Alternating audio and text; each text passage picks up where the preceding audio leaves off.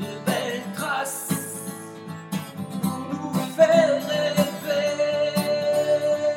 Oh, oh, de belles traces.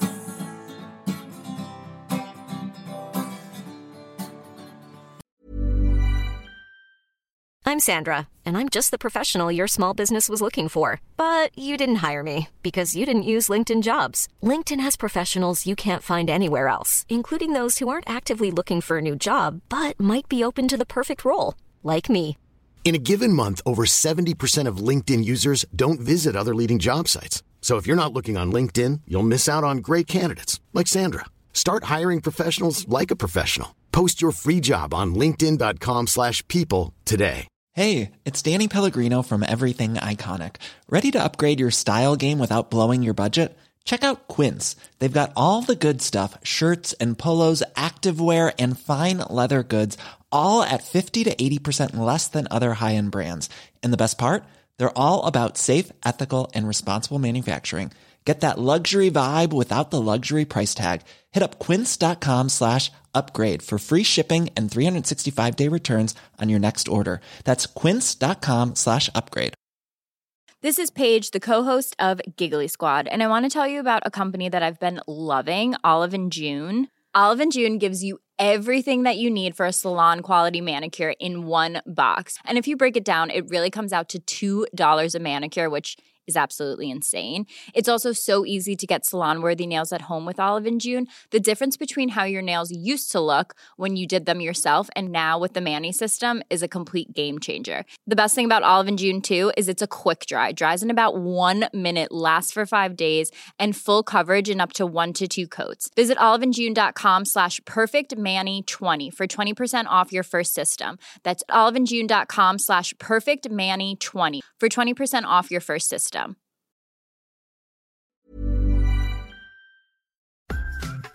Bonjour à toutes et à tous. Bienvenue dans le podcast Belle Trace. Je suis Flo Masnada, skieuse et passionnée de sport. Choisir, dessiner, laisser ma trace, c'est ce qui m'a guidée pendant des années et je souhaite que cela continue. Alors j'ai pensé qu'à travers ce podcast, je pourrais donner la parole aux grands champions, mes amis, que j'ai eu la chance de côtoyer pendant des années pour qu'ils nous transmettent leurs messages, leurs valeurs, leurs belles traces quoi. Ils nous ont fait vibrer et continuent à provoquer des émotions uniques chez nous. Alors, tendez l'oreille et soyez à l'écoute de leur souffle plein d'énergie positive. Il y a 30 ans, la France découvrait un jeune Robin des Bois ou Guillaume Tell. À choisir. À 20 ans, il était déjà champion du monde, mais l'explosion aux yeux du grand public s'était faite lors des Jeux Olympiques de Barcelone, avec ce fameux titre olympique. On s'est croisés régulièrement sur des grands événements sportifs, mais aussi dans les montagnes alpines où nous aboutons tous les deux. Toujours dans le mode du tir à l'arc, il a été coach, consultant, organisateur et actuellement directeur de site pour les Jeux Olympiques de Paris en 2024.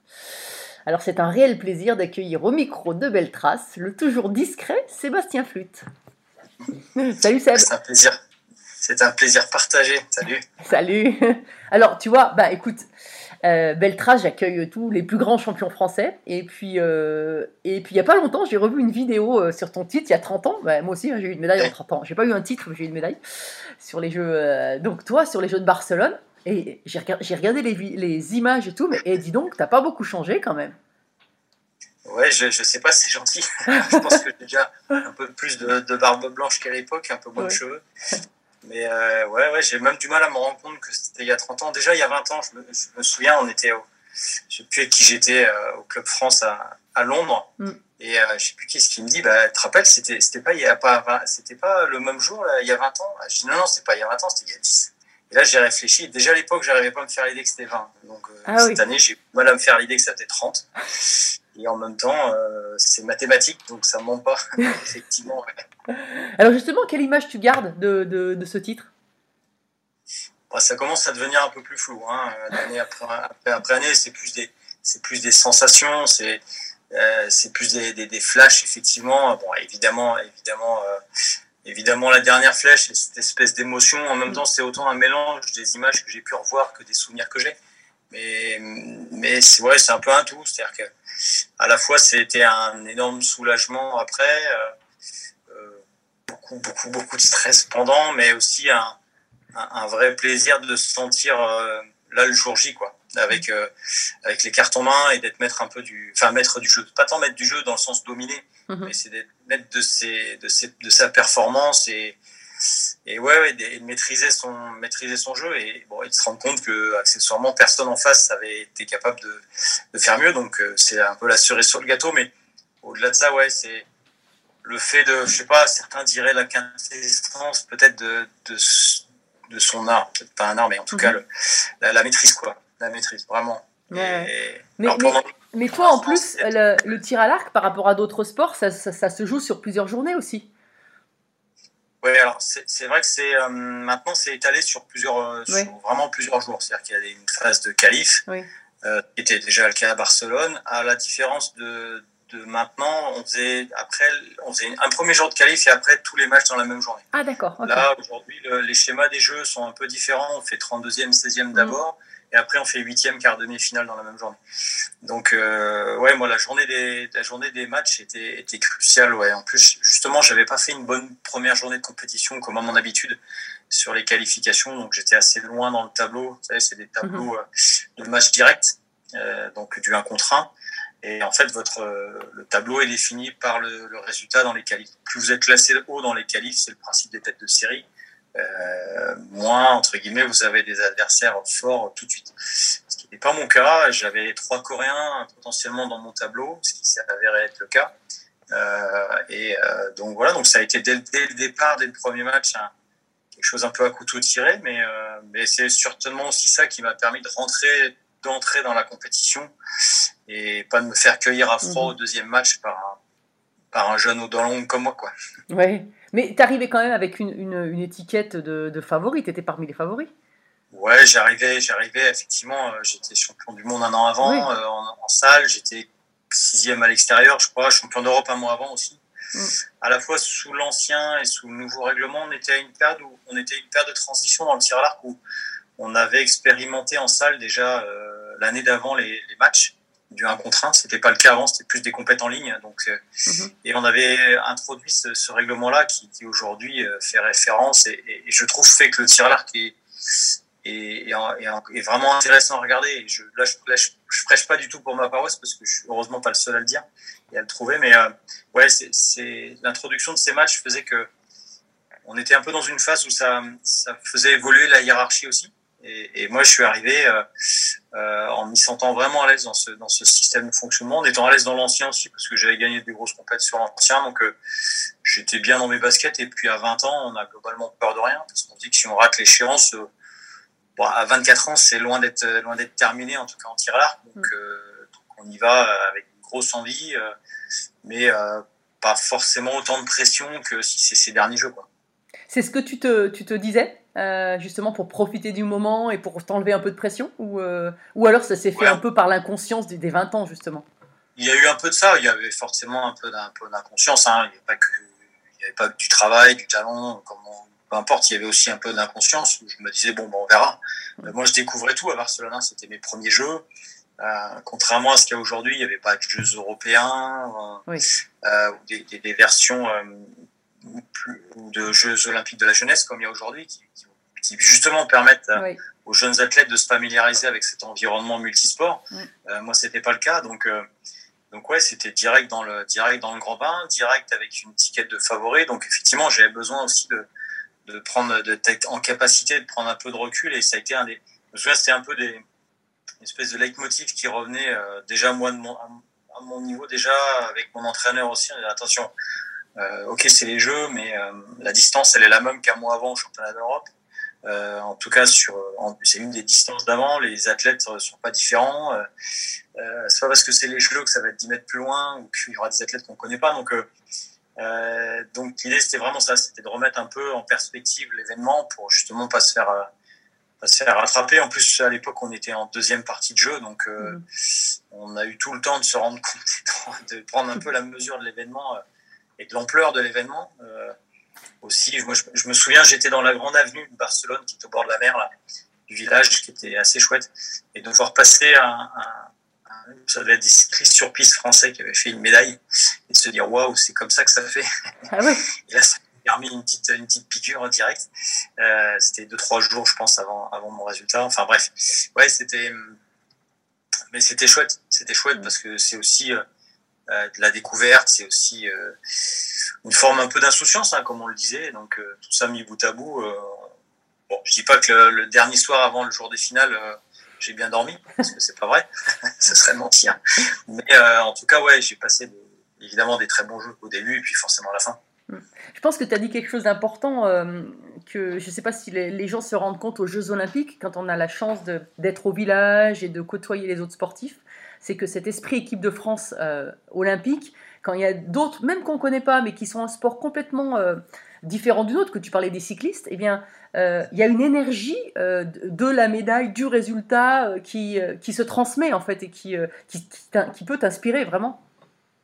Ah, c'est pour ça que c'est très dur quand, quand ça démarre mal. On Ouais. sent bien, on sent, on sent que euh, on a pour habitude de dire que la première médaille pour la Mm. délégation est la plus, la plus dure et la plus une des plus importantes parce que c'est celle qui lance euh, tous les autres, tout le reste de la délégation. Et c'est vrai qu'on est, on est tous sensibles à ça.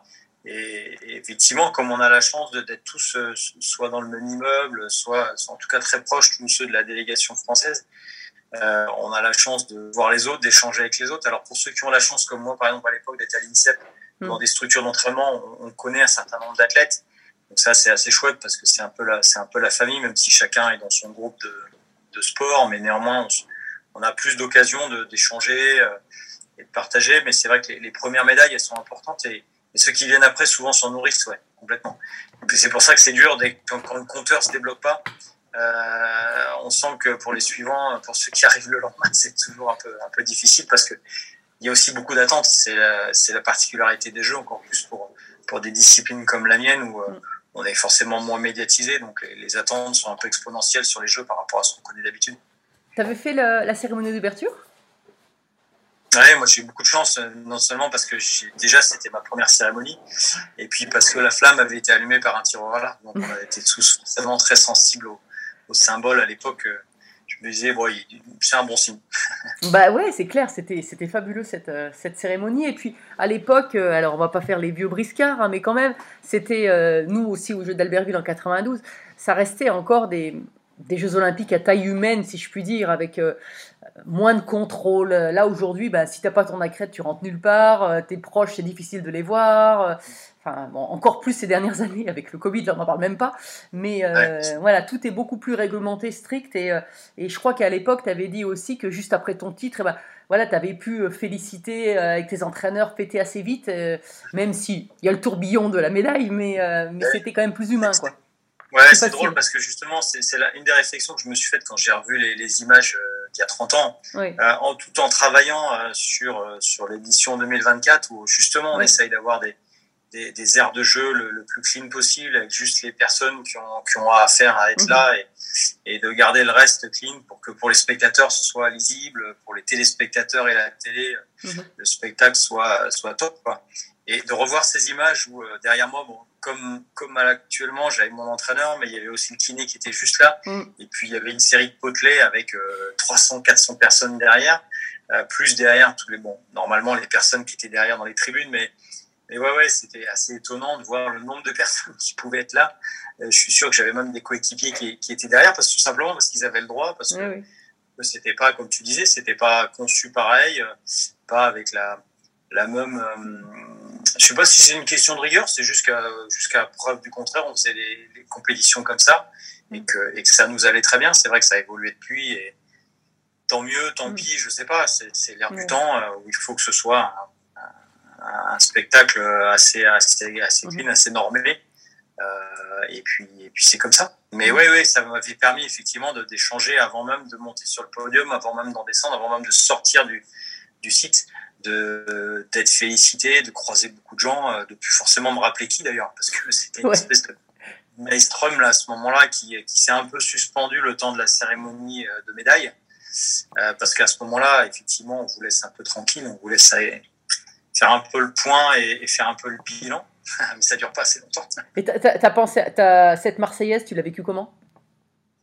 Bah, justement, moi, j'ai vécu comme un premier moment de tranquillité après, enfin, tranquillité relative, hein, après ma médaille, un premier moment où je pouvais enfin euh, euh, prendre, peut-être faire un demi-pas de recul, pas trop, pour pas tomber du podium, mais en tout cas me dire, waouh, attends, mais là, euh, pendant toute la compète, je m'étais dit, attention, ça prend vraiment le les, les, matchs un par un, les, je dirais même flèche par flèche et construit Mhm. flèche par flèche dans ton match, construit flèche par flèche euh, ton résultat. Et c'est difficile de basculer dans, en l'espace de 2-3 minutes de cette logique-là à laquelle je me suis appliqué pendant, euh, pendant toutes les semaines et les, les, heures et les minutes qui ont précédé ce résultat-là. Basculer tout de suite dans un mode euh, waouh, je, je, suis champion olympique et j'ai ça. Pour que moi j'ai quasiment mis un mois ou deux à, à, à, pouvoir dire je suis champion olympique. J'étais capable de dire j'avais gagné la compétition, j'avais gagné les matchs mais pour moi, c'était un peu, il y avait un côté un peu, un peu irréel encore. Et le, le podium a été ce premier moment où, où j'ai juste pu commencer à, me, ouais, à me dire, bon sang, mais attends, euh, c'est toi qui es sur la plus haute marche, il y a le drapeau de la France, il y a la Marseillaise, c'est qu'il y a un truc, quoi. Et puis évidemment, euh, l'hymne s'est terminé, on m'a fait descendre du podium, et puis, et puis derrière, ça a enchaîné sur bah, toutes les, toutes les, enfin, j'allais dire les obligations qui n'en sont pas vraiment, parce que c'est pour à ce moment-là, c'est du plaisir, quoi. Toutes les, les sollicitations euh, médiatiques, déjà le dopage, la conf de presse, les sollicitations médiatiques, et ainsi de suite. Quoi. Ouais, c'est clair. Mais en plus, surtout que ça avait été hyper intense, puisque euh, la finale, elle se décide sur les trois dernières flèches, où là, tu fais 3-10 euh, qui, qui, te font gagner. Ouais, quoi. Donc, tu n'as rien lâché vraiment jusqu'au bout. quoi. Ouais, à l'époque, on était sur un mode cumulatif, c'est-à-dire qu'on on tirait 12 flèches et c'était le meilleur des 12 flèches. Donc, on cumulait les points sur l'ensemble des flèches. On les tirait 3 par 3, un coup à toi, un coup à moi on en tirait trois, on arrêtait, on comptait les points, on recommençait. Et, du coup, effectivement, euh, à, à, neuf flèches de, de la fin, euh, on était, euh, on était, j'étais, je suis à, à, six flèches de la fin, j'étais, on était égalité. À neuf flèches de la fin, j'avais remonté un peu, et derrière, j'ai cloué le, j'ai cloué le truc sur les dernières flèches, mais ça a tenu, à, ça a tenu à rien. ça s'est vraiment décidé sur les trois dernières, et d'une certaine manière, on aurait voulu scénariser le scénarisé, comment dirais-je, le, le, le, match des finales. On l'aurait mm. scénarisé comme ça pour le rendre, le rendre intéressant. C'est un peu comme dans les films où ils se mettent sur la figure. Euh, le héros, il commence à en prendre plein la figure et puis à la fin, il remonte et c'est lui qui gagne. Bah, oui, c'est ça. Là, j'aurais pu dire que je l'aurais écrit comme ça. Bah voilà, c'était comme ça. Ah. et euh, ça a tenu, euh, ça a tenu les gens un peu en haleine. Et moi, le premier. Mais moi, j'avais moi l'avantage d'être à la manœuvre, donc ouais j'avais une carte en main, mais ouais, ouais, c'est pour ça aussi que c'est encore un peu plaisant, même après, même 30 ans après, de regarder, même si elles ont vieilli, de regarder ces images. À l'époque, il n'y avait pas de compétition par équipe? À l'époque, il y avait une compétition par équipe ouais. et, et, et, la difficulté, enfin, la difficulté, donc, le côté frustrant, c'est qu'elle était le lendemain. Ah oui, c'est ça. ouais, c'est pour ça que euh, c'était ma question. Ouais, Alors, même même si je suis pas forcément le roi de la night, mais, euh, mm. mais effectivement, ça impacte aussi la suite parce que parce qu'il y a toutes les opérations euh, médias mm. et ainsi de suite après la médaille, mais en même temps, on se dit que le lendemain, on est sur le terrain. Euh, on avait en plus une vraie carte à jouer le lendemain. Euh, la preuve, c'est qu'on finit quatrième. Alors c'est loin d'être la meilleure place, surtout face aux Anglais, mais bon, c'est comme ça. Euh, mais en tout cas, on finit, on fait quatre le lendemain, donc il y avait un vrai enjeu. Donc du coup, ça impacte aussi le, la, la, la, suite de la, la, suite de la journée parce que parce qu'évidemment, faut pas non plus mm. pas non plus finir trop tard, faut rentrer et puis surtout se remettre la tête dans la compétition, ce qui était loin d'être simple. Mm.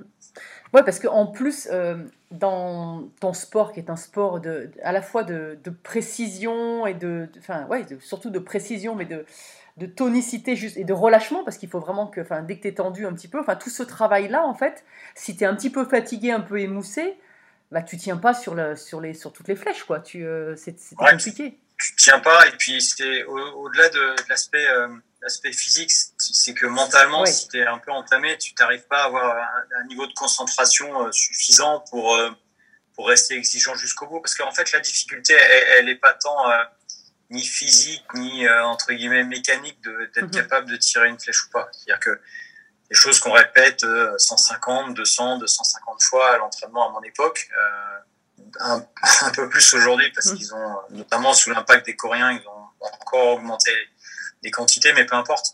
Euh, euh, ça, c'est pas tant ça le sujet. Le sujet, c'est réellement d'être capable sur chaque flèche qu'on va avoir à tirer, d'être vraiment incisif, d'être là, d'être concentré, d'être de pas rentrer dans, de pas se laisser aller à rentrer dans le calcul, lui dire bon alors là il a fait 8, si je fais un 9, je prends un Oui. point, comme j'ai deux points de retard, je reviens à un point. Non, c'est d'être en capacité de rester, euh, je dirais, focus et, et concentré sur soi-même de telle sorte d'être capable de dire voilà sur chaque flèche tu la tires pour faire un 10 peu importe qui est en face peu importe euh, Mhm. ce qui se passe peu importe le vent je lève mon arc pour faire un 10 et cet état là il est d'autant plus difficile à tenir que bah, l'environnement est compliqué et stressant. À Barcelone il y avait aussi pas mal de vent notamment.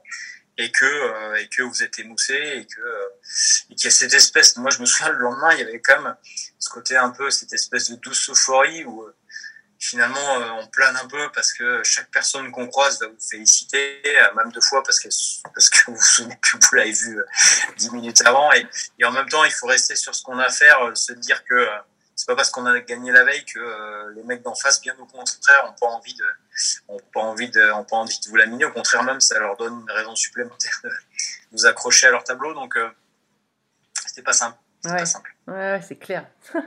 c'est clair. Et alors, avais, donc, pour rester dans le match, j'ai envie de dire, tu avais un, donc un, un rituel, c'est-à-dire que tu, au moment où tu vas tirer, tu te, avais le même type de geste, le même, euh, la même préparation. J'imagine que tu travaillais la respiration déjà, même si à l'époque, Ouais. c'était pas encore euh, aussi euh, connu, en fait, peut-être. Tu le faisais certainement, mais tu voilà. euh, t'avais, pour, pour rester, comme tu dis, dans le match et pas te projeter sur, euh, sur les calculs, quoi. Et, sur, euh, et là, sinon, Ouais, tu serais perdu. C'était un peu plus c'était un peu plus intuitif que ça l'est maintenant peut-être Oui. parce qu'effectivement on l'a on l'a formalisé euh, et c'est des compartiments qu'on travaille plus aujourd'hui aujourd'hui qu'à l'époque effectivement mais c'est ça il y a une espèce de, de routine euh, qui fait qui, qui vous permet de, de revenir un peu sur les fondamentaux quand euh, quand ça chauffe euh, quand ça chauffe un peu dans la marmite Mm. quoi et de se dire on revient vraiment sur ces fondamentaux là et, et moi j'ai toujours considéré que en fait pour avoir le la meilleure qualité de concentration, il fallait être capable de se concentrer très vite pour se concentrer le plus tard possible.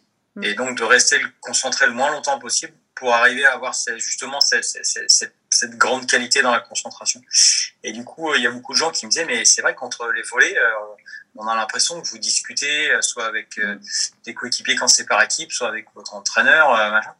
Et je dis, ouais, ouais, mais parce que, parce que justement, ce- cette espèce de rituel-là, de routine, fait que j'arrivais encore aujourd'hui même par sur certaines choses à me dire voilà là maintenant je mets euh, je mets les deux pieds un pied de chaque côté de la ligne de tir je mets ma main dans le fond de l'arc ma main sur la corde et tac et là automatiquement le enfin quand tout va bien automatiquement le cerveau bascule en mode Mhm. euh, en mode concentré et là euh, on rentre un peu dans cette espèce de bulle même si c'est une image un peu galvaudée mais euh, de se dire euh, la bulle elle est pas fermée dans le sens où je sais que nous par exemple on y fait rentrer les éléments de météo euh, un Mhm. certain nombre de choses mais par contre on, effectivement on, reste vraiment sur un, quelques éléments clés et on devient capable de faire un peu le tri avec tout le reste autour et c'est vraiment ce, ce rituel là alors pour moi était celui-là pour d'autres tireurs ce sera autre chose hein. Mhm. Euh, mais en tout cas ouais de qui, euh, qui vraiment quand ça chauffe eh ben c'est un peu c'est un peu comme un réflexe que vous, vous avez qui a fort au fil du temps, au fil Mhm. des flèches, au fil des compétitions, au fil de l'expérience, et qui fait que bah, même quand ça, quand c'est un peu compliqué à côté, parce qu'en fait les, les jours où tout va bien, euh, Mhm. le plus dur c'est de faire coordonner les jours où tout va bien avec le jour de la grosse compète. Mhm. Mais euh, faut être aussi capable les jours où c'est plus dur de d'être là et, et de continuer et de quand même faire la différence. Ça, tu connais Ouais. l'histoire. Mais ça me parle beaucoup, cette histoire de, de, de fluctuation de la concentration et de l'énergie, quoi. Parce que, en fait, moi, je me suis rendu compte aussi après, au bout d'un moment dans ma carrière, donc pas aussi jeune que toi, mais un peu avec l'expérience. Et des fois, j'étais concentrée sur ma.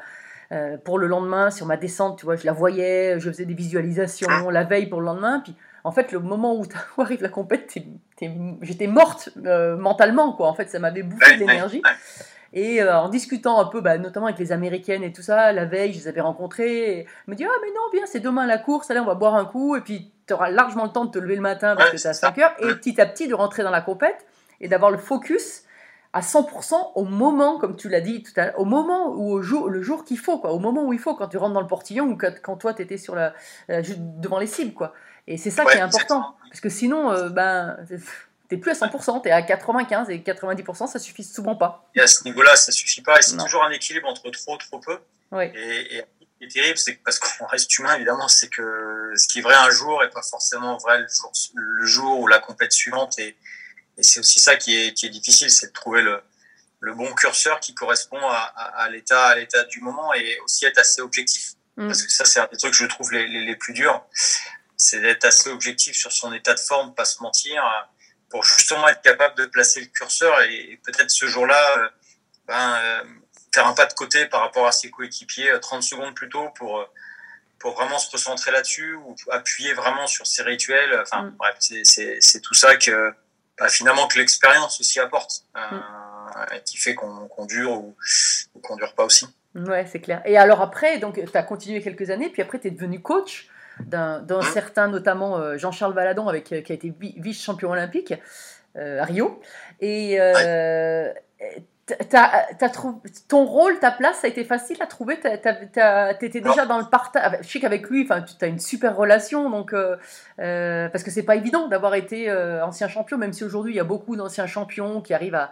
Qui, qui deviennent coach, mais transmettre, comme tu le dis, sa passion, mais ta manière de faire, c'est parce que Jean-Charles, il est quand même aussi particulier, enfin dans sa pas particulier, euh, mais dans sa dans sa préparation, lui, il a besoin d'aller chasser et autres, quoi. Et le fonctionnement, ouais, ouais, bon, après, on, on a les mêmes, même si on n'a pas forcément les mêmes centres d'intérêt à l'extérieur, mais Oui. et effectivement, je pense qu'on, et c'est aussi, je pense, pour ça qu'on s'est, qu'on s'est bien entendu assez vite, mais euh, on a besoin d'avoir des, des soupapes, euh, des échappatoires euh, qui vous permettent justement, comme on disait tout à l'heure, de sortir pour mieux revenir. Enfin bref, il y a un équilibre à trouver. Encore une fois, là, pas se mentir et pas se dire non, mais là, je vais parce que j'ai vraiment besoin, c'est juste parce que j'ai envie. Et, et voilà, et d'être capable de pas se mentir. Et non, non, moi j'ai mis beaucoup de temps. Moi j'ai arrêté en 2000 Mm. euh, et Rio c'était en 2000, euh, en 2016. 16, ah oui. Donc, ouais. ça a été un cheminement qui a été assez long. Moi, Ouais. Toujours considéré qu'il n'y avait aucune automaticité dans le fait d'avoir été un bon athlète de haut niveau et d'un bon entraîneur. Pour moi, c'est c'est deux choses fondamentalement différentes. Mm. Euh, et moi, j'ai jamais eu le sentiment d'être entraîneur. J'ai accompagné euh, Jean-Charles sur une année en, en Mhm. 2016, bah, 2015-2016. Mais euh, je, je pense même encore aujourd'hui, je, je suis même pas persuadé d'avoir la, la, la, la patience et l'abnégation nécessaire pour être un entraîneur du quotidien. Euh, moi, j'ai eu ce luxe-là d'arriver dans la dernière année de préparation hein, et de, et de, et de C'était travailler à, avec c'était à sa demande? Ça a été sa demande? En fait, Le- ce qui s'est passé, c'est que euh, euh, j'ai- j'étais, moi, j'ai voulu revenir en 2008 euh, Mhm, pour, euh, faire les Jeux de 2012. Mhm. Euh, ça a été une très très belle aventure où euh, je crois que j'ai jamais eu autant, euh, j'en ai jamais autant chié pour être très clair. Mais ça a été, une, une- je pense, une des aventures les plus enrichissantes de ma vie où je suis revenu interne à l'INSEP. Mhm. Je suis revenu en équipe de France, j'ai refait des compètes, j'en ai regagné une ou deux, pas beaucoup, pas assez pour, pour faire les Jeux de 2012. Et après 2012, j'ai- bâché l'histoire. Et c'est aussi pour ça que je connaissais bien Jean-Charles, Oui. bien Marc l'entraîneur et bien les autres athlètes. Et en fait, euh, en 2015, euh, je suis allé assister avec ma fille en vacances euh, euh, au championnat du monde qui a attribué les quotas pour les, pour les Jeux de 2016. Mhm. Championnat du monde à Copenhague, en plus, la destination était assez sympa. Et en fait, on devait rester juste les jours de quotas par équipe, qui ne devait pas être une formalité, mais qui devait se dérouler normalement à bien. Et le soir, ce soir-là, la France devait être qualifiée euh, à trois, trois tireurs chez les hommes, trois tireurs chez les femmes pour un an après. Et en fait, ce qui s'est passé, c'est que bah, il y a eu une vraie contre-perte de l'équipe masculine, de l'équipe féminine, et euh, il y a eu une, ah, une espèce de crise, mais un espèce de vrai malaise qui, qui, qui était un peu latent euh, au sein au sein de l'équipe et puis un peu avec leur encadrement. Et moi, j'avais la chance de connaître un peu tout ce monde-là et je les ai vus évoluer et, et ça m'a vraiment fait mal au cœur de voir que cette belle machine-là, elle, elle fonctionnait pas un peu, pas exactement comme elle aurait dû. Et du coup, on est resté un peu parce que ma fille aussi voulait voir le reste euh, de la compétition jusqu'à la fin. Et en rentrant, en rentrant, moi, j'avais juste pris rendez-vous avec le DTN euh, de l'époque en disant, écoute, moi, voilà mon, voilà mon analyse en, un peu de l'extérieur, de l'intérieur, en connaissant un peu les gens, de comment ça fonctionne, qu'est-ce qui coince. Et, et simplement parce que j'avais envie que ça marche l'année d'après, qu'ils gagnent les quotas euh, sur les compétitions de, de, requalification derrière. Et, et voilà, et je dis voilà mon analyse, maintenant t'en fais ce que tu veux. Et puis, et puis voilà. Il me dit justement, ça tombe très bien que tu m'en parles parce qu'on voulait te proposer un truc. Et là, j'ai mis, euh, je pense, deux dixièmes de seconde à accepter parce qu'évidemment, j'étais pas forcément venu pour ça, euh, mais euh, j'étais très heureux qu'il me le propose. Et, et je pense qu'à ce moment-là, pour revenir au début de ta question, j'étais mûr. J'étais mûr pour euh, pour passer du côté athlète parce que j'étais revenu quelques années avant. J'avais compris que c'était plus possible. Mm. Et à ce moment-là seulement, j'avais basculé d'un- d'une mentalité, d'un fonctionnement d'athlète à, à quelqu'un qui avait envie de transmettre. Euh, peut-être aussi parce que euh, parce que pour le coup j'étais papa, parce que j'ai compris aussi l'intérêt de, de simplement euh, non pas simplement faire, mais aussi de d'accompagner. Voilà, mais moi ça m'a mis ça m'a mis un paquet d'années, oui, clairement. Et, et, encore une fois, je suis convaincu qu'il n'y a pas d'automaticité là-dedans. Et, et, voilà. Et après, il se trouve que bon, à l'issue de cette année-là, Jean-Charles a fait sa médaille. Voilà, c'est d'abord avant tout lui qui l'a fait. Et, euh, et il l'a fait avec son entraîneur, avec qui il s'entraînait depuis déjà de nombreuses années. Moi, j'étais là, j'ai apporté un, Mhm. un petit un petit truc en plus peut-être qui je sais pas si ça a fait basculer ou pas peu importe et à la limite on s'en fout l'important c'est qu'il ait fait cette médaille et puis, Oui. voilà, en tout cas ça a été des très très belles aventures mais mais qui sont euh, qui sont faites dans le temps et qui euh, où il m'a fallu il a fallu que je j'avance beaucoup moi euh, dans enfin pas dans mon travail je vais pas spécialement travailler mais dans ma réflexion pour pour arriver à l'idée que je, je pourrais trouver de l'intérêt du plaisir à transmettre D'accord, ouais, ok. Et alors aujourd'hui, euh, tu es directeur du site de... Bon, tu étais déjà à la Fédération internationale hein, sur, euh, sur les championnats du monde, les Jeux.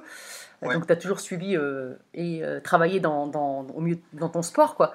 Et, et là, Paris 2024, donc. ça va, Ouais, ça va- alors, enfin, le ça, site va être grandiose, non? Enfin, ça va être, Moi, j'ai beaucoup travaillé avant dans d'autres domaines Oui. que le tir à l'arc. Oui. J'y suis aussi revenu avec plaisir là depuis euh, bah, depuis euh, deux ans et demi maintenant, euh, en 2019, Mhm. pour pour la fédération inter effectivement pour les Jeux de 2020 qui Mhm. finalement se sont déroulés en 21. Euh, donc ça a été un an d'apprentissage, un an de mission supplémentaire. Donc donc donc j'ai vu la je dirais ce qui était un peu pour moi pas tant la face cachée parce que je, parce que je la voyais mais en- c'est vrai que quand on est athlète ou quand on est coach il y a tout un tas de détails auxquels on ne prête pas attention parce que parce qu'on est juste pas là juste pas là pour ça. Et, et du coup euh, pendant deux ans euh, je me suis réapproprié un peu tous ces éléments euh, annexes enfin annexes euh, extérieurs du- au, simple au simple aspect sportif mais nécessaire néanmoins. Et voilà. Et donc du coup maintenant depuis ouais depuis fin janvier euh, je suis à plein temps sur euh, sur l'organisation de l'épreuve de tir à l'arc et, et du site des Invalides et on a énormément de chance parce que parce qu'on est on va être sur un des très beaux sites. Enfin, ils sont tous beaux, mais celui-là il est il est particulier parce que il est au cœur de Paris. euh, C'est sur une place qui qui, a, qui est assez magique. J'y étais encore euh, mercredi mercredi matin. C'est à chaque fois que j'y passe, je me dis waouh, c'est quand même très très beau quoi. Que ce Mhm. soit le, matin, le soir, la nuit. Enfin c'est et du coup de se dire qu'on va pouvoir y faire du tir à l'arc et essayer de le montrer sous sous son plus beau jour à cette occasion, c'est chouette. Ça met aussi un peu de pression, mais, mais bon.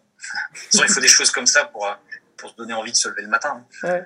Alors, et, bon, un petit conseil aux, euh, aux, aux archers qui vont euh, participer à 2024 Ou aux Ah, des athlètes en conseils, général. Il y en aurait plein. Je ne sais pas si- s'ils ont besoin de moi, mais en tout Mm. cas, euh, ça va être grand. Ça va être grand parce que ça, il va y avoir 8000 spectateurs euh, que, qui ont la chance d'être à domicile. Si, en tout Mm. cas, je m'adresse aux Français. Mhm. Donc, euh, donc ils en profitent à mort parce que parce que ça, ça j'ai pas beaucoup de regrets dans ma carrière sportive, mais celui-là en sera un, c'est de pas avoir eu la chance de faire les jeux à domicile. Toi, tu toi tu, tu as eu euh, effectivement Oui. cette chance.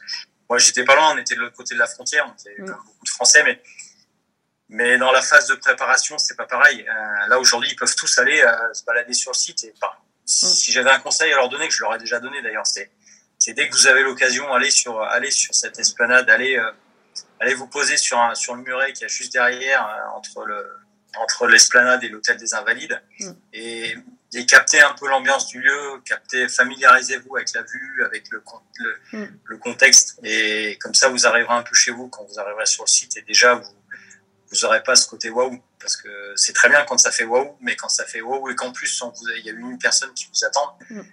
voir à ce que ça fasse pas trop donc euh, voilà mais c'est vrai qu'on a énormément de chance Ouais, c'est génial. Alors là, on va faire un, un retour en arrière à la machine à remonter contre le temps, hein, directement. Euh, comment tu as commencé le tir à l'arc et pourquoi? Qu'est-ce qui t'a plu? Voilà. Euh, moi, j'ai commencé à l'âge de, à l'âge de 11 ans. À la fois, surtout parce que, enfin, d'une part, parce que j'étais dans une famille où, mon père était sportif, il faisait pas mal d'athlètes à l'époque.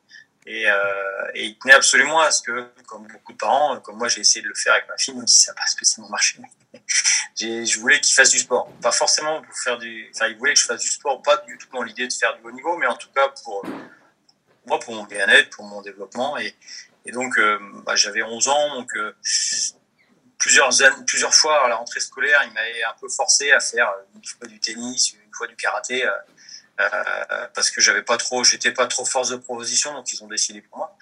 Euh, et euh, je veux pas spécialement accroché, ça n'a pas été un calvaire. Hein. J'ai fait euh, deux saisons euh, en tant que bon débutant, mais j'accrochais pas spécialement. Et puis parallèlement à ça, euh, mon père avait un jouet, enfin un arc, un jouet, un peu amélioré, mais et l'été, l'été de septembre de, de, mes 11 ans, j'ai passé pas mal de, j'ai passé pas mal de, temps chez mes grands-parents en vacances et du coup, je me suis beaucoup amusé avec ça. Et euh, jouer le challenge, euh, à la fois, c'était un, il y avait un côté un peu précision, il y avait un côté un peu concentration. Je voulais comprendre pourquoi sur certaines flèches j'y arrivais, pas sur d'autres. Enfin, j'étais assez curieux. En plus, c'était un sport individuel, ce qui, ce qui m'allait, ce qui m'allait assez bien. sport de répétition aussi, c'est quand même l'essence du tir là.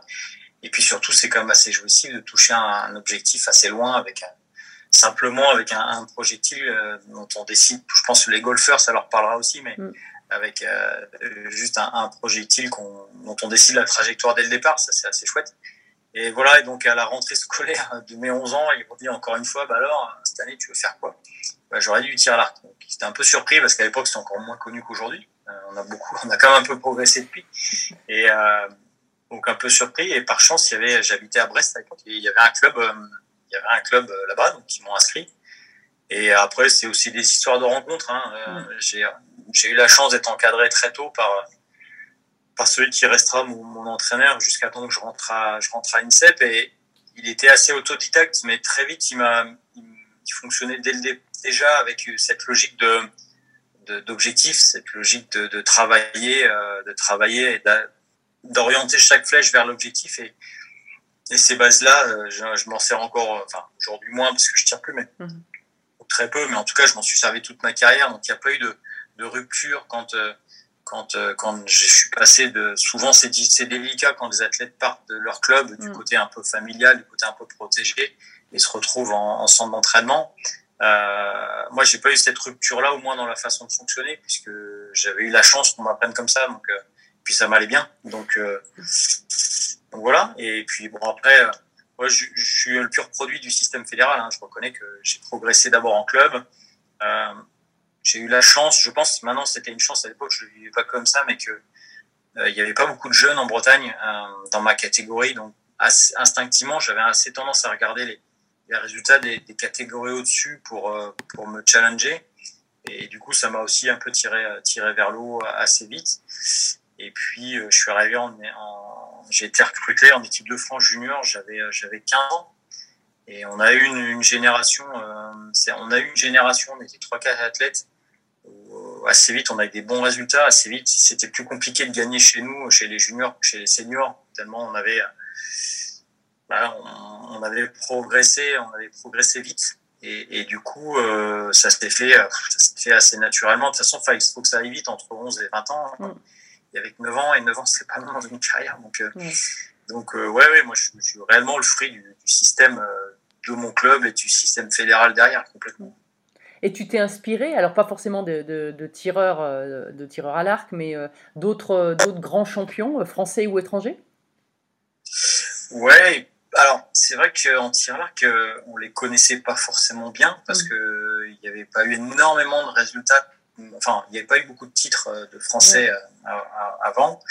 Euh, et puis en fait, c'est vrai que moi, je me rends compte qu'aujourd'hui, euh, tous les tous les gamins ont une chance fabuleuse, c'est qu'ils oui. s'ils sont passionnés de quelque chose, ils peuvent s'en nourrir jusqu'à limite jusqu'à plus soif. Aujourd'hui, avec toute la capacité qu'ils ont et les moyens qu'ils ont pour aller chercher de l'info.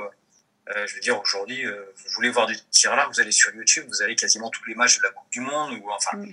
Et il y a une vraie richesse là-dedans, nous c'est quand même beaucoup plus compliqué. Et, et moi à l'époque j'étais aussi fan de sport auto, donc euh, j'avais tendance à regarder, à regarder les grands prix de Formule 1 euh, et à me dire ouais tiens là ah, c'est le début de la course, qu'est-ce qui peut se passer dans sa tête avant que le feu passe au vert? Ah oui, tu réfléchissais comme ça. Enfin t'avais pas, c'est ouais, pas juste le spectateur quoi, c'est spectateur projeté quoi quelque part. Ouais, je me disais quand même, euh, il y a l'air d'avoir quand même beaucoup de pression. Comment ils font les gars pour euh, pour euh, pour pas pour pas lâcher l'affaire quand euh, quand euh, au premier virage là ils sont tous en tas et que euh, qu'il y en a quand même un qui sort devant quoi enfin, et ouais je me disais bon sang mais il y a un truc quoi et ce côté ce côté concentration au-delà du côté mécanique du du sport m'intéressait m'intéressait très vite. Quoi. Puis j'étais un peu fan aussi, hein, je reconnais. Alors, c'est qui que tu suivais particulièrement?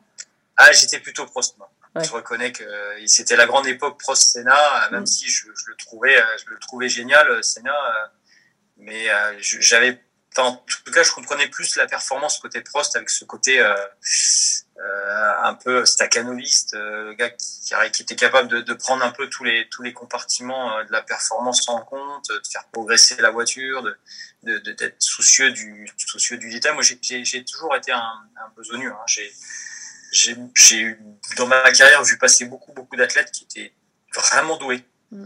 et, euh, et j'ai toujours trouvé ça très énervant parce que euh, moi pour arriver ne serait-ce qu'à ce niveau-là euh, j'avais besoin de travailler beaucoup beaucoup beaucoup plus alors ça m'a certainement je pense aidé parce que Mm. je vais pas me plaindre de mon palmarès mais je pense que justement cette nécessité de devoir de devoir vraiment travailler pour euh, Mm.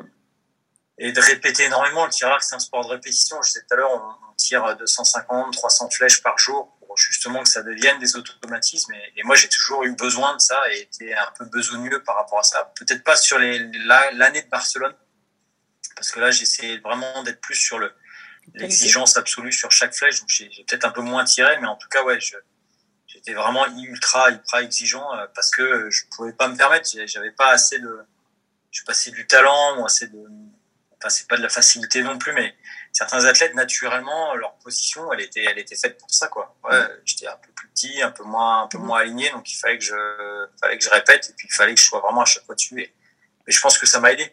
Mm. Même si c'était un peu frustrant de voir les autres faire. Oui, puis je euh, pense que- je crois que si on fait le, ouais, je crois que si on fait le calcul des, enfin, si on, si on, si on, est- on listait un petit peu les besogneux euh, par rapport aux super doués, je pense qu'il y, a- y y un pourcentage plus important de besogneux qui ont réussi au plus haut niveau que finalement de super doués. Alors il y en a qui arrivent à allier les deux. Alors là, par là, c'est les super champions, vraiment. Ouais, voilà, c'était Mais- du Usain Bolt, Voilà. c'était extraordinaire et qui, qui marque, qui marque les, les générations.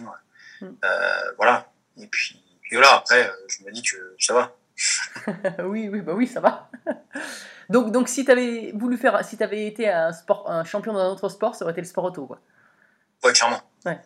Clairement. Moi, j'ai à l'époque même, hein, euh, dans mes premières années même de tir à l'arc, j'étais plus passionné de sport auto que de que de que de tir à l'arc. Mais il se trouve que le sport auto, on n'en fait pas facilement. J'aurais Mm. peut-être pas réussi d'ailleurs, hein, mais c'est c'est moins accessible parce que parce que les chemins qui vous amènent à faire du sport auto en général sont beaucoup plus dispendieux euh, parce que ça coûte beaucoup plus cher parce que si vous avez personne dans le milieu euh, de proches, euh, famille ou amis euh, Mm. qui peuvent vous aider, vous accompagner là-dedans, euh, euh, bah ça joue pas euh, clairement. Alors, alors je sais pas si c'est plus facile aujourd'hui, en tout cas à l'époque c'était comme ça. Bon, en plus j'habitais dans une région où en habitant à Brest il n'y a pas énormément de, de, de sport auto. Mhm. Contrairement à l'époque, c'était Manicourt, à l'époque, c'était le Castellet. Et voilà, donc euh, voilà, mais j'ai pas, je ne nourris pas de regrets particuliers Ouais. euh, par rapport à ça. hein, mais en tout cas, oui, c'est, je, je l'avoue. Hein, à l'époque, j'étais, en tout cas, dans mes premières années, j'étais plus passionné. Et d'ailleurs, ça a été une des premières personnes que j'ai, j'ai eu la chance de rencontrer grâce à ma médaille, euh, parce que pour le coup, euh, j'avais rencontré plein de personnes en dehors du milieu du tir à l'arc et, et notamment une personne qui était bien impliquée dans le sport auto. Et il se trouve qu'un jour, il me dit Tiens, passe au bureau. Je passe au bureau, il y avait Prost qui était là. Quoi. Et, et le premier mot que j'ai réussi à avoir, bah, c'était bonjour, mais à peine plus. Et euh, il me dit Ah ouais, j'ai, ah, mais oui, j'étais super impressionné de votre performance euh, euh, deux mois avant. Et là, je me suis dit, mais non, mais c'est pas comme ça que ça doit se passer. C'est moi qui dois dire ça et pas lui. Et, et c'est là où je- c'est ces, ces anecdotes-là qui m'ont qui m'ont permis de comprendre que euh, les jeux, ça a aussi une part à part dans le dans une vie d'athlète. Hmm. Ouais. Encore différent de différent des championnats du monde même. Alors en tout cas, c'est peut-être moins vrai dans les dans les dans les sports de dans les sports rois, dans les dieux du stade. Je me moque souvent d'Alain Blondel. Euh, le- Oui, avec qui tu travailles à Paris le 2025. décathlonien avec Oui. qui je travaille au quotidien. Et je dis, ouais, mais toi, de toute façon, vous les dieux du stade, on peut pas vous parler. Mais, mais eux, c'est vrai qu'un championnat du monde d'athlètes, c'est pas spécialement extrêmement différent en termes de, Hmm. d'environnement, déjà, parce qu'ils sont dans les mêmes stades, de public, de spectateurs, de, euh, de médias. Euh, nous, euh, même entre un championnat du monde et les jeux, il y a, une différence énorme. Et, et c'est vrai que c'est ça qui marque aussi le- les, les athlètes. Ouais, c'est clair. Euh, alors, c'est une question un peu comme ça, mais est-ce que tu as un livre qui t'a aussi inspiré, euh, ou t'as lu, ou, ou des musiques, des choses comme ça quand tu te, pendant ta carrière?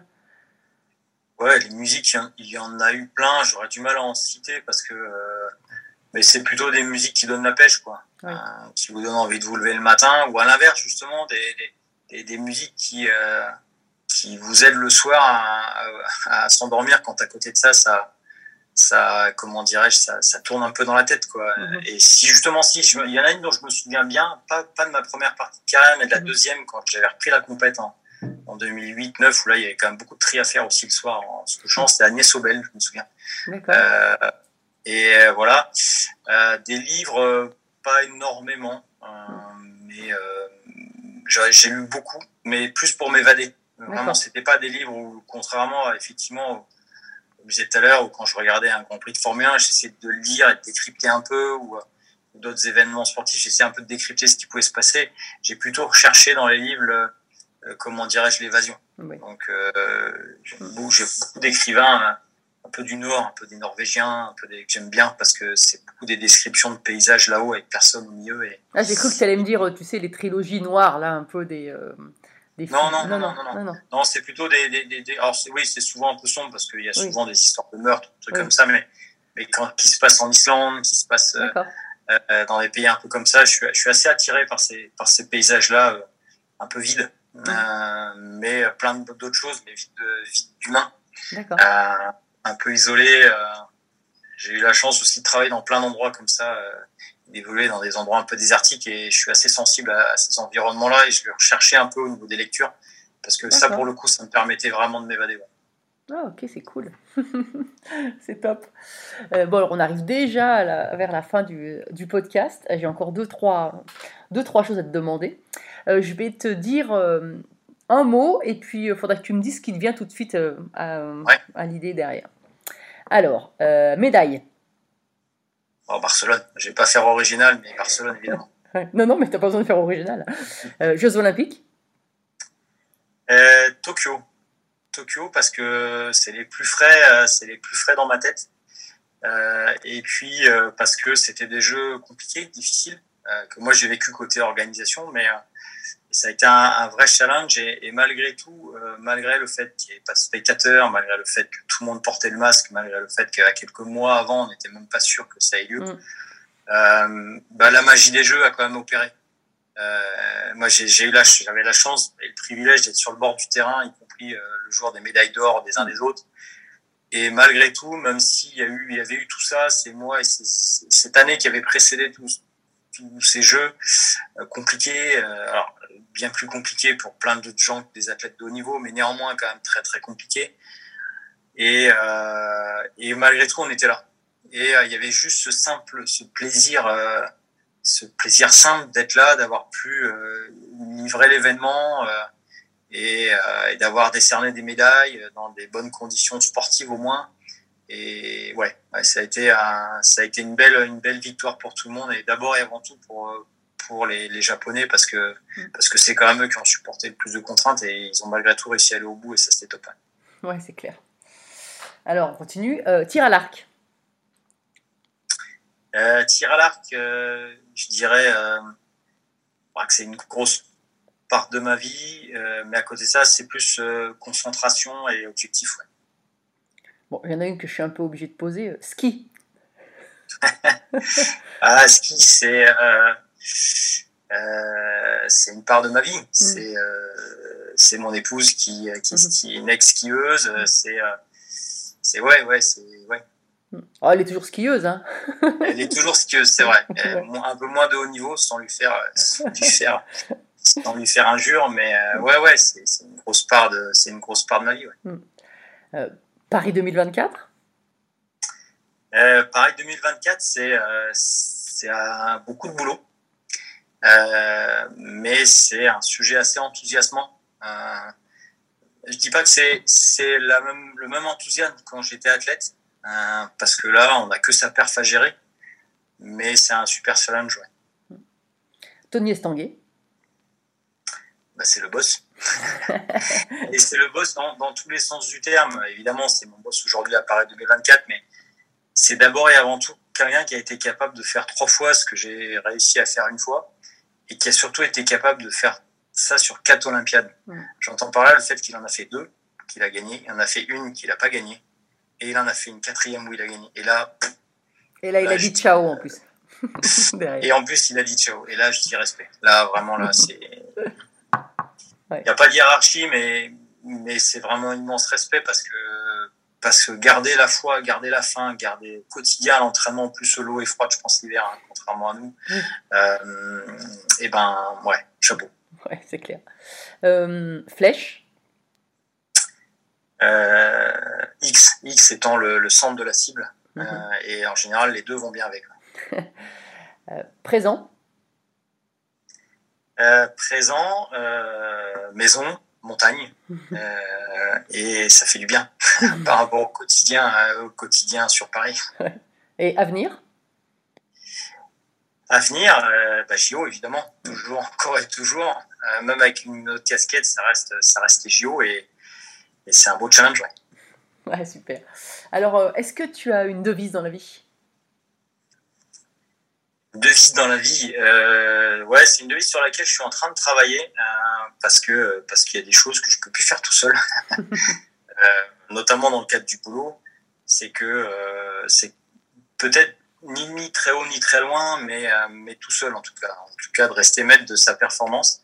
Et ça fait quelques années maintenant que j'ai compris et, à- et avec plaisir. hein Mhm.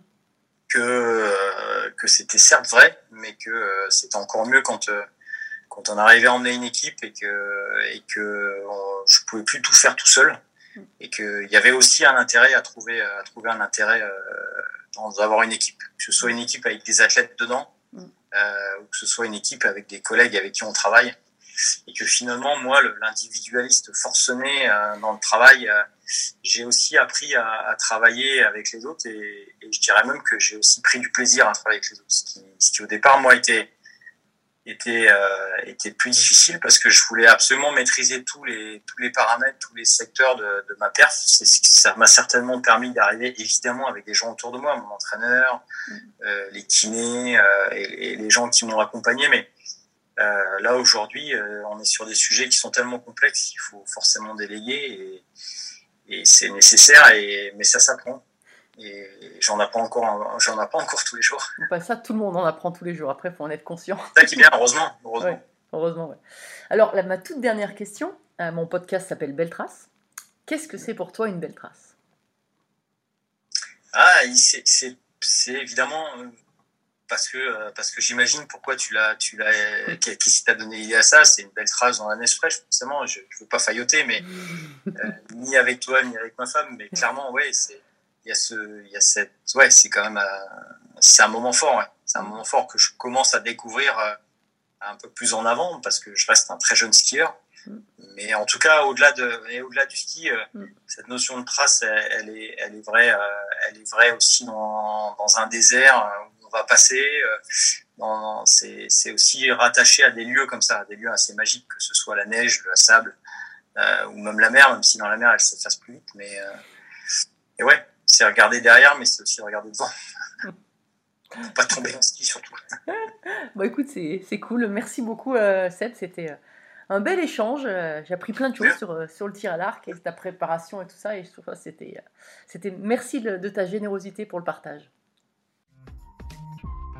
Merci à tous, chers auditeurs passionnés. Vous savez qu'en ski, on récompense les jeunes skieurs avec des étoiles. Alors, si ce podcast vous a plu et que vous voulez continuer à suivre les belles traces et à le faire découvrir aux amis, mettez non pas 3, mais 5 étoiles.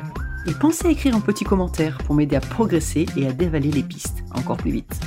Allez, tchuss